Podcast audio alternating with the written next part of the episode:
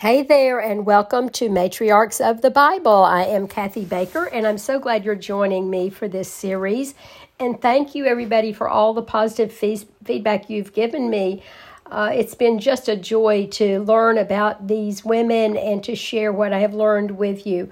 So in our series, we have talked about Eve and Sarah and Rebecca, Rachel, and today it's all about Leah. So we want to see that her story parallels uh, her sister Rachel.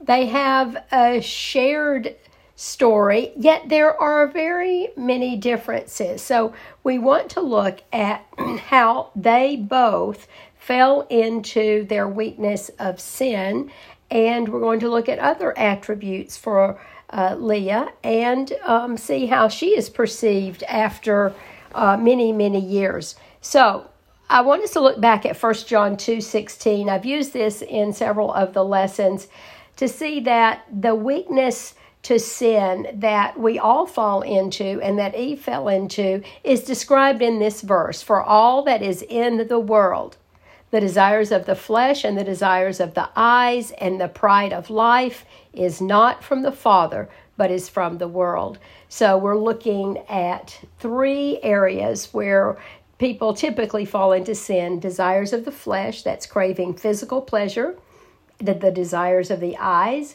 craving for what we see, and pride of life, and that is pride in what we achieve and possess. And all of these women have fallen into one of those categories. So today we'll look at Leah, and we'll see, will she give in to all that is in the world?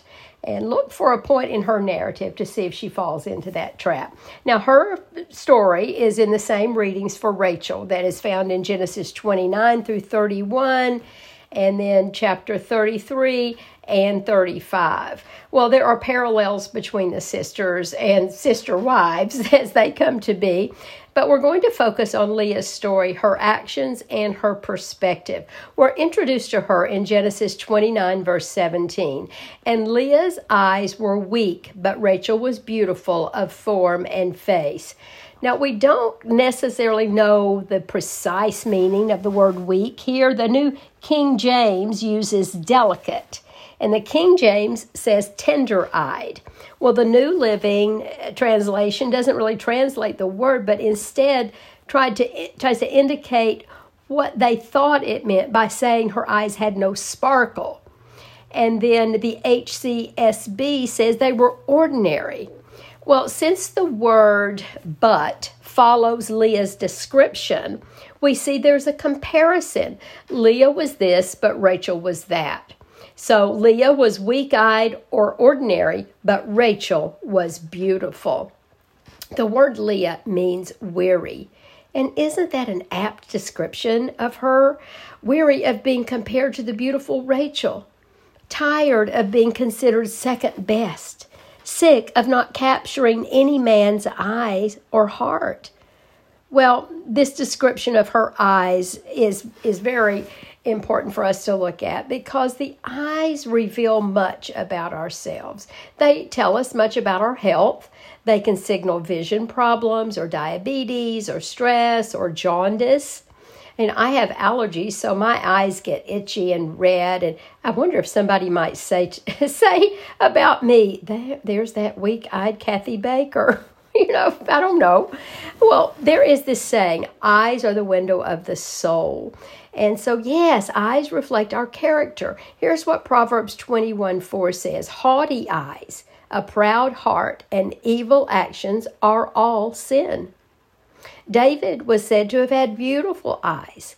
First Samuel sixteen twelve says he was dark and handsome with beautiful eyes.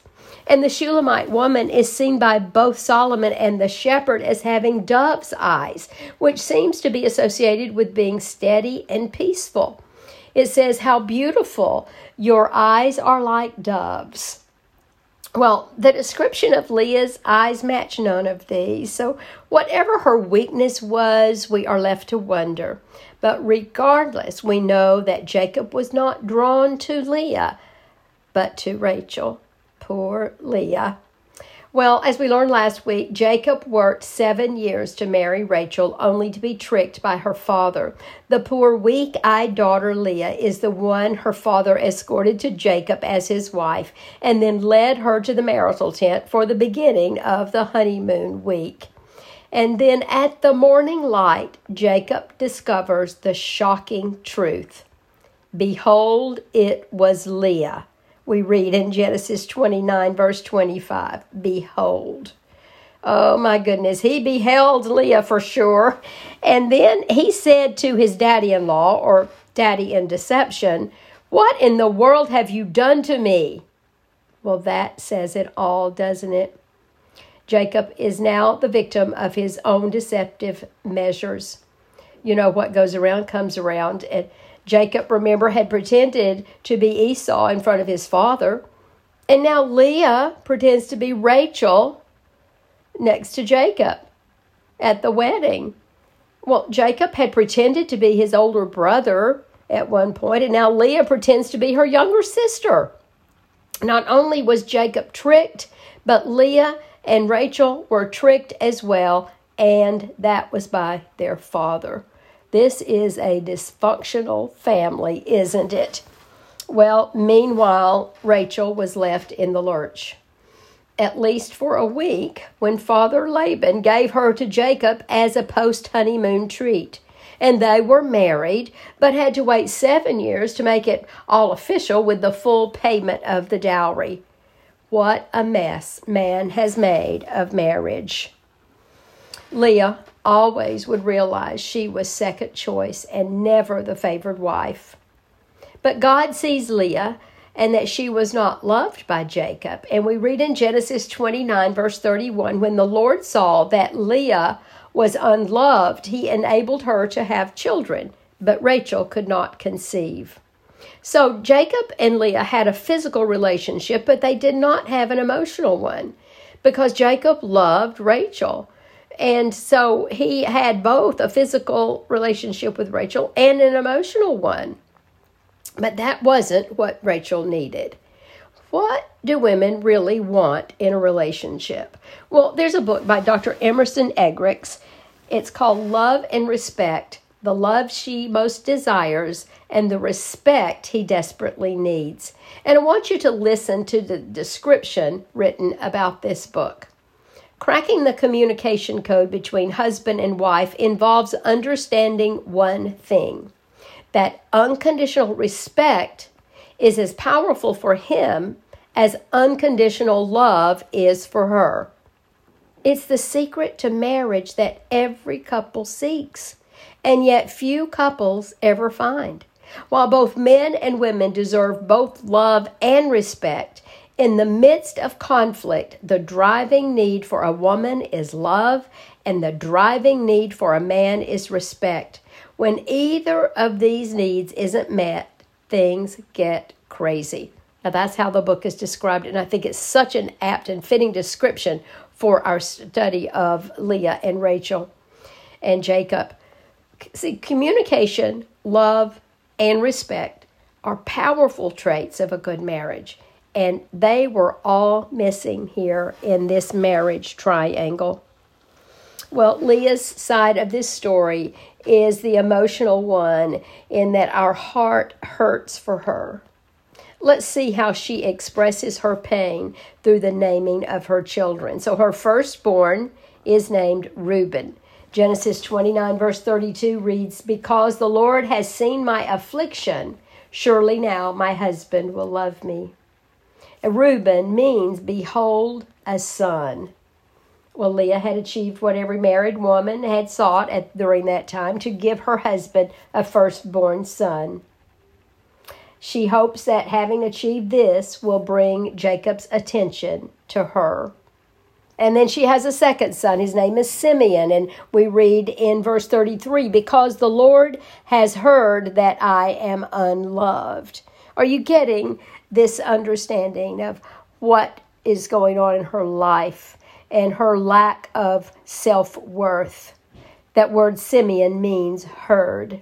Well, the third son is named Levi, and Levi means joined to. So she says in verse thirty-four, Now this time, this time, my husband will become attached to me. Can you just feel her desperation?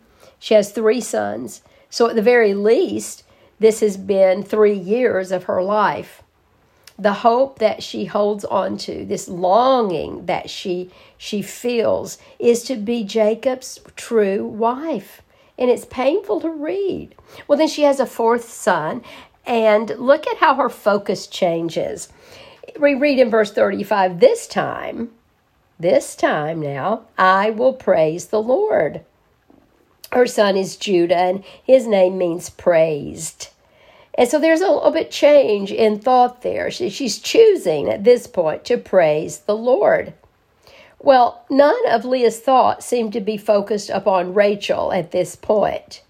And that's in contrast with Rachel. Remember when what we read about her, when Rachel saw that she wasn't having any children for Jacob, she became jealous of her sister, and she pleaded with Jacob, give me children or I will die. And then she says in Genesis thirty, verse eight, I have struggled hard with my sister, and I am winning. So Leah's focus is upon Jacob and wanting his attention, wanting to feel loved by him. But Rachel has this personal competition that she has started between Leah and herself. And so she is focused on having children.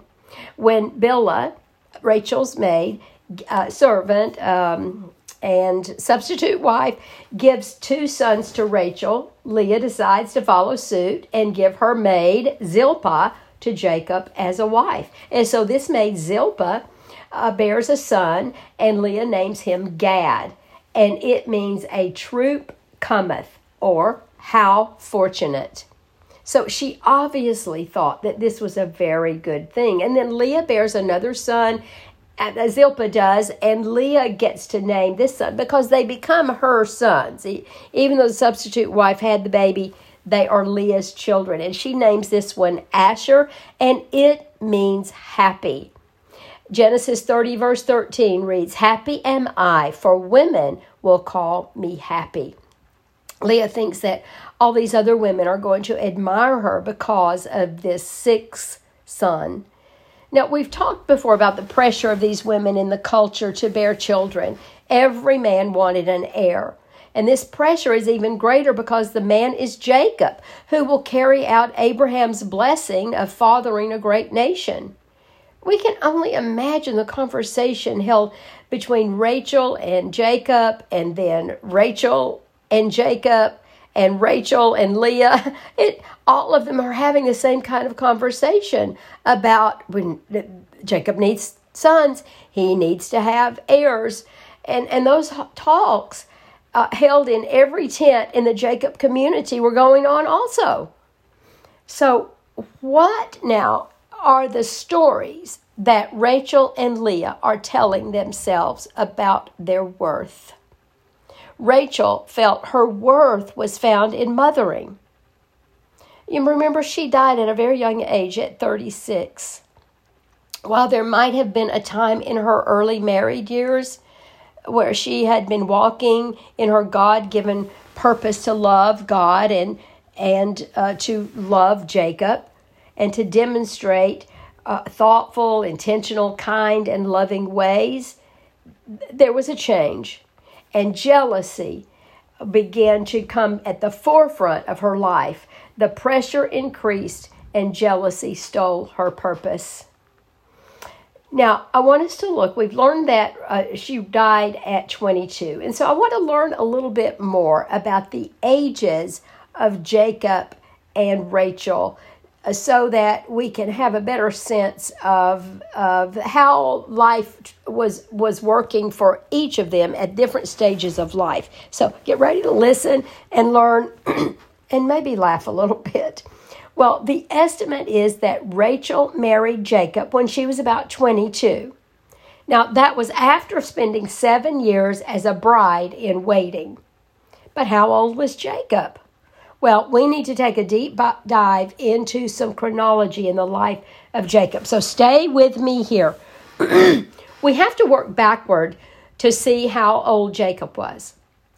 So we are going to look at Joseph's time when Joseph's brothers sold him to slavery. Joseph was seventeen years old. And when he reunites with his father and family, he is thirty-nine years old. But how old was Jacob? Well, in order to know that, we dig into Scripture a little bit more, and we go to the portion where Jacob finally decides to leave Canaan. He takes his entire sixty-six-member family and migrates to Egypt. And once in Egypt, he reunites with Joseph and is introduced to Pharaoh. Well, upon meeting this ruler, Egyptian ruler, the elderly biblical patriarch reveals his age. So we're reading in Genesis forty-seven, verses seven through ten. Then Joseph brought in his father Jacob and presented him to Pharaoh. And Jacob blessed Pharaoh. "How old are you?" Pharaoh asked him. Jacob replied, "I have traveled this earth for a hundred thirty hard years, but my life has been short compared to the lives of my ancestors." Then Jacob blessed Pharaoh again before leaving his court. So remember, at this time, Joseph is thirty-nine at this meeting, and Jacob is one hundred thirty. Now we're going to do some math. Jacob is one hundred thirty, Joseph is thirty-nine. So we're going to t- subtract one hundred thirty minus thirty-nine. That gives us ninety-one. That is how old Jacob was when Joseph was born. Oh my goodness. Okay, are you getting some images here? Maybe some you don't even want. Well, let's continue this journey. Let me repeat. Jacob was ninety-one when he has his eleventh son, Joseph. Well, to back it up more, he was seventy-seven when he met Rachel at the well. And then he had to work seven years until he can marry her. And so we can determine this, that when he married Leah, and then a week later, Rachel, Jacob was, wait for it, eighty-four years old. Now, this advanced age when he wed was quite rare, not only in his own time, but also when compared to other generations born after Noah's flood. His twin brother Esau was forty when he married, and so was his father Isaac. So, when we look at when he died, we find it in Genesis forty-seven, verse twenty-eight. Jacob lived seventeen years after his arrival in Egypt, and so he lived one hundred forty-seven years in all. So, does understanding this age difference make any change in how you feel about this love story? Are any of you just just ready to turn this off and quit listening? This is a lot to process.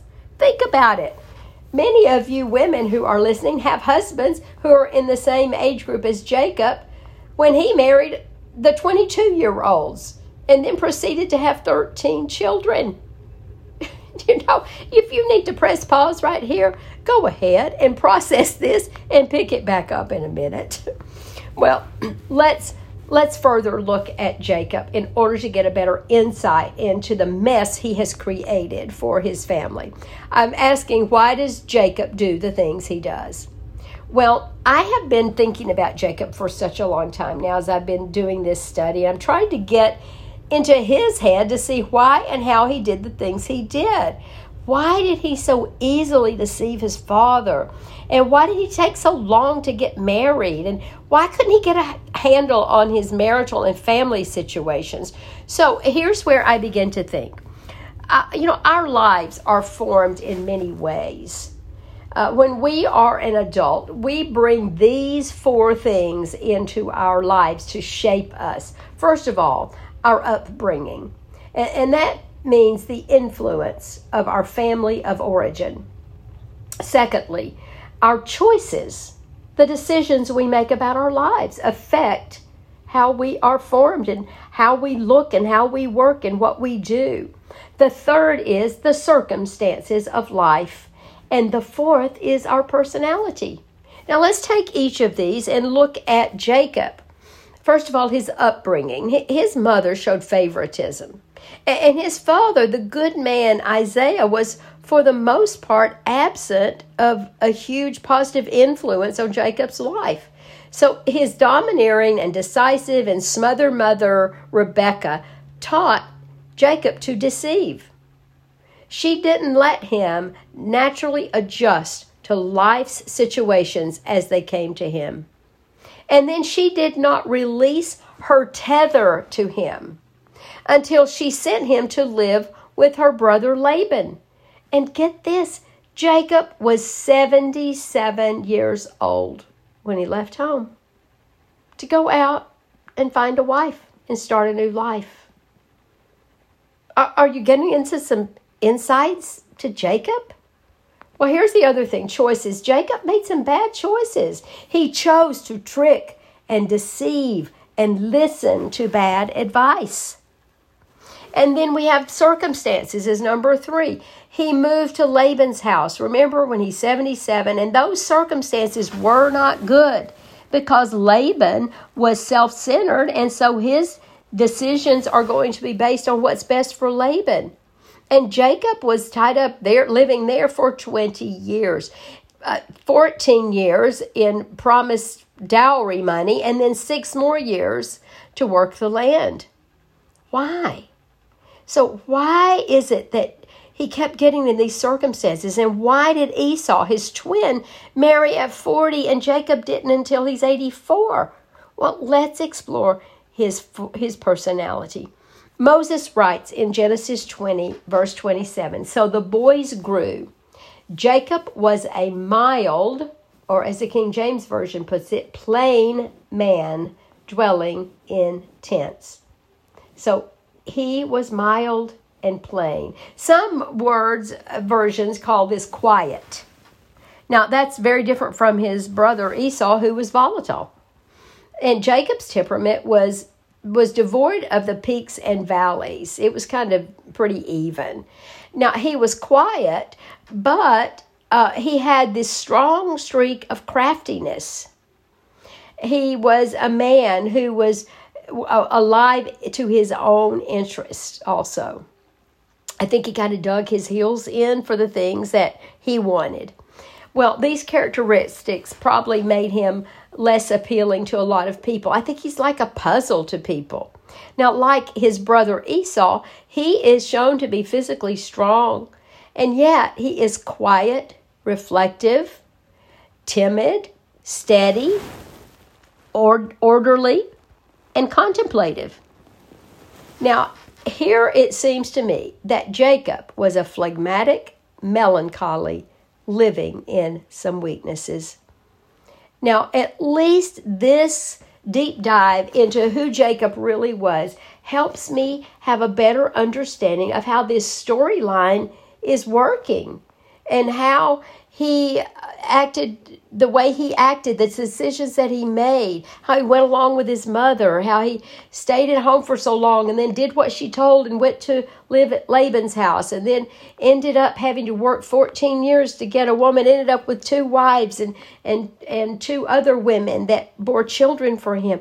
At least understanding that part of his character, his personality, helps me to get, know how he got to this point. Well, back to Leah. She is now trying to get her worth through her eighty-something-year-old husband. She's in baby wars, and she needs to make haste, for she fears Rachel is gaining ground. So we move to the period of that wheat harvest, and Leah's son Reuben goes looking for mandrakes, or, or what is called love apples, Uh, in the field. Now, he does not know what these are, but these are like a, an aphrodisiac, and he takes them to his mother, Leah. Well, Rachel overhears and, and sees what's going on, and she knows that he has taken the mandrakes in, and he she asks Leah to share them with her, and Leah refuses, saying, Is it a small matter for you to take my husband? And would you take my son's mandrakes too?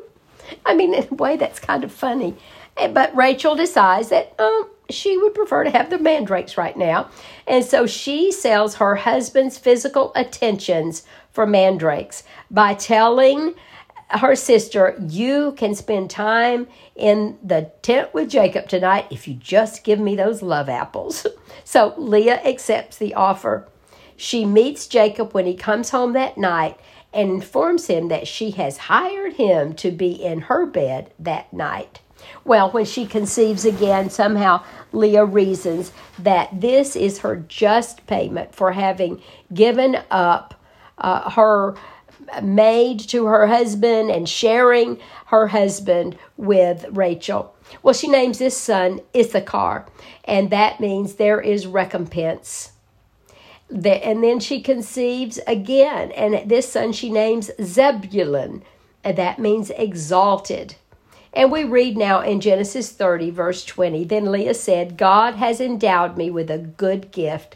Now, now my husband will dwell with me because I have borne him six sons. You know, she believes that now's the time. It's it. The time is here that Jacob will now choose to live exclusive with her, exclusively with her, and not just be an occasional visitor. She is still seeking his love and attention. Well, there is nothing to indicate that she got her wish.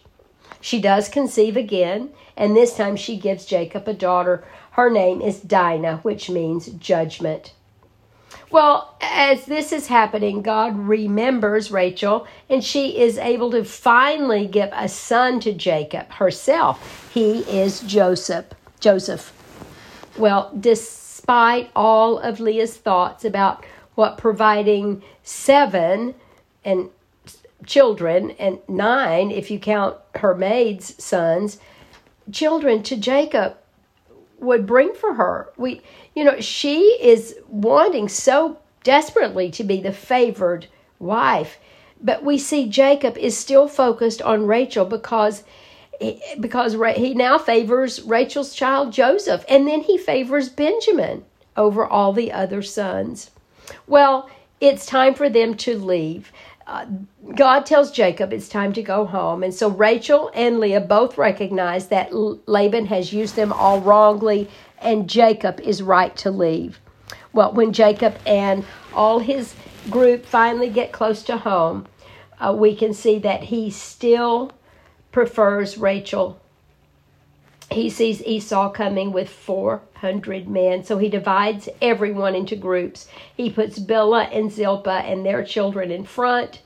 Leah and her children come next, and Rachel and Joseph are last. That is the special, uh, the special place in the procession. This is a loving reunion between the brothers, and Jacob settles once again among his family. Well, we read in Genesis thirty, verse thirteen, where Leah expresses that women would call her happy after the birth of Asher. And you know, she is right on that point. We read in Ruth four, verse eleven, the legacy of Leah is this. All the people who were in the court and the elders said, we are witnesses. May the Lord make the woman who is coming into your home like Rachel and Leah, both of whom built the house of Israel. So by the time we get to reading in Ruth, we see that Rachel and Leah are both being given uh, a high status that uh, they have, they bore Jacob's sons, and that was a high mark. And so they're both given that uh, high status in the book of Ruth. Well, the promise of a great nation was fulfilled, and Leah bore more of those sons than Rachel did. But we know from other scripture that their feuding was just not part of God's will. It's all about the heart. Jesus tells us that the heart is a repository for good and evil, and that what comes out of our mouth, good or bad, begins in the heart. Now, he said this in, in Luke six, verse forty-five.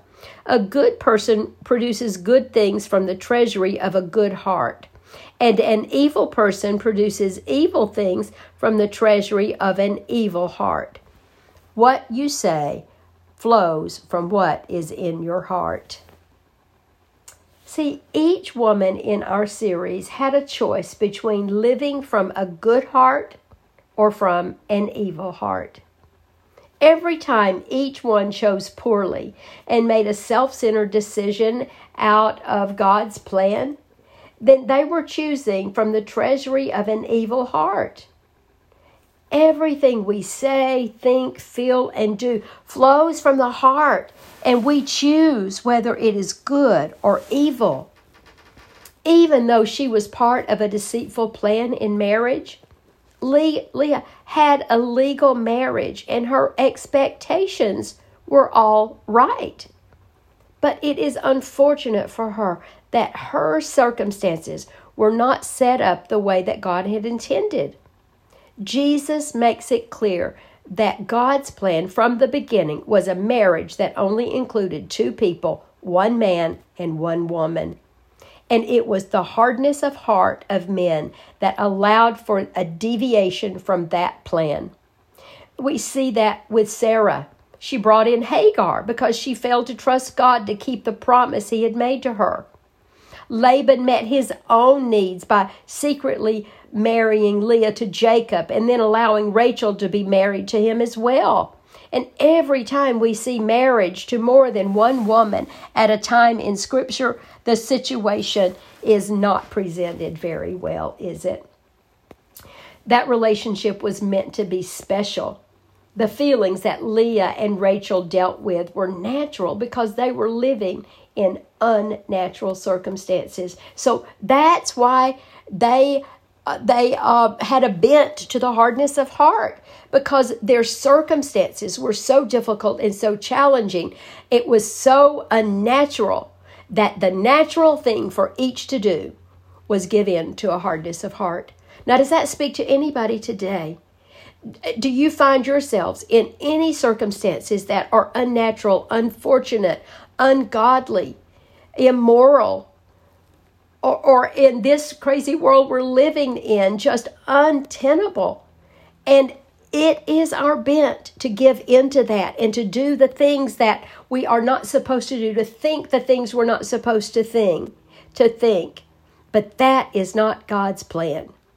So we want to guard our own heart so we don't become guilty of hardness of heart. Jesus warned his disciples to trust him and for them to avoid having a hard heart. We read in Mark eight, verse seventeen, "Are your hearts too hard to take it in?" He goes on to explain a hard heart. He spells out for us the characteristics of this spiritual heart condition as this: it is an inability to see, to understand, to hear, and to remember what God has done. Have you ever been in that place in your life and, and you're just not seeing the light and the goodness and the righteousness? Do you know people who live in this type of spiritual hardness? How do people get there? The same way these women did, who refused to do the next right thing. Sin. Here are some things that cause us to have a heart that grows hard. Sin causes hearts to grow hard. Especially continual and unrepentant sin. And here's another thing. Pride uh, can often cause uh, our hearts to harden. Hearts can also become hardened when we suffer setbacks and disappointments. Well, what is the fix for this? Repentance. Repentance from our wrongdoing. Telling God that we have strayed, we have erred, and we repent and we turn away from that. And we show uh, um, that we are recognizing what we have done and that we don't want to walk down that path. And we want to clean up our life and get back on the righteous path or the right living path. But what if we don't recognize it? Then let's let this be our daily prayer. It's found in Psalm one thirty-nine, verse twenty-three. "Search me, O God, and know my heart. Test me and know my anxious thoughts. Point out anything in me that offends you, and lead me along the path of everlasting life. Now, some of our women did this in our series, and some did not. We want to ask God daily to point out anything that offends Him, and then we want to repent and turn away from the thing that was pointed in the wrong direction. James four seven tells us, "So humble yourselves before God, resist the devil, and he will flee from you." Well, Leah was not recognized nor appreciated by those closest to her. Her father put her in this terrible position by having her betray her sister and marry Jacob. But where was the voice that God had given her? Why was she not able to stand up? It was really hard in that culture, wasn't it? Jacob set aside her aside emotionally in favor of her sister. And Leah was not able to overcome that disappointment. And then her own sister saw her as competition. Leah, that living her life as the unlovely and the unloved one. Yet in history, we see a woman who was highly favored. For from the womb of this unloved woman and from the pain she had of an unexpected marriage came two sons specifically whose lines wonderfully impact the world. From the line of her third son, Levi, would come the Levitical priesthood, the Levites, including Moses and Aaron. And then from the line of her fourth son, Judah, would come the principal line, which ultimately would result in the Messiah, the Lion of the tribe of Judah. Leah would be the great, great, great, great, great grandmother of Jesus. I'm not sure how many greats were there. The Savior of the world, the deliverer, the promised Messiah. She became the woman that every Jewish woman would envy, because every Jewish woman would have wanted to be a mother in the Messianic line. She indeed receives favored status for this. So do you see, in looking over Leah's life, the ups and the downs and the disappointments that she had, the good choices, the efforts to please, and the disappointments of, of never living up to what she thought she should be and who she thought she should be, her sense of self-worth and how it suffered, and how she continued then to want to mother and to be a good mother and ended up mothering very important men in the future of Israel. We always want to look at the overall picture of someone's life before we can uh, make a judgment call on whether they were walking in the righteous way or not. Leah's is one that offers us a lot of confusion, doesn't it? Take time to think about her and to process her life. And let's give thanks for the children that she did bear and who they were able to bear. Our Heavenly Father, we thank you for the story of Leah.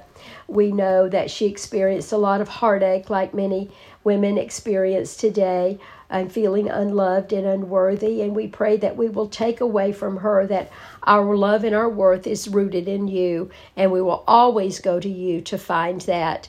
Uh, help us again as we consider this series to learn from each woman and to take to heart that who you would have us to be and to walk in your way. It is in Jesus' name I pray. Amen.